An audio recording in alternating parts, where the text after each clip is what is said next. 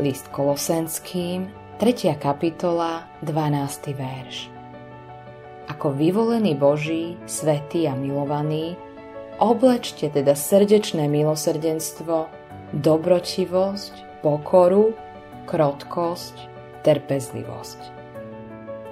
Moderní spisovatelia zobrazujú pesimizmus tejto doby a mnohí z nich v zúfalstve vyhadzujú ruky do vzduchu a hovoria Neexistuje odpoveď na dilemu človeka. Hemingway raz povedal Žijem vo váku, ktoré je osamelé ako obal elektrónky, keď sa jej vybijú baterky a neexistuje prúd, do ktorého by sa dala zapojiť.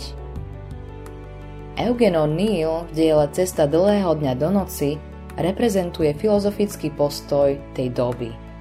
Hovorí, jediným zmyslom života je smrť. Hemingwayovi a O'Neillovi, ktorí tu už nie sú, odkazujem, že život je oveľa viac než len smrť. Život je oveľa viac ako len elektrónka, ktorá potrebuje zapojiť. Ježiš nás naučil dôstojnosti a dôležitosti toho byť osobou, Boh nás na túto zem postavil so zámerom a tým zámerom je byť v spoločenstve s ním a oslavovať Boha. Modlitba dňa Milujúci oče, Tvoja láska, ktorú pre mňa máš, prekračuje beznádej tohto života a dáva mi zmysel, ktorý tak zúfalo potrebujem.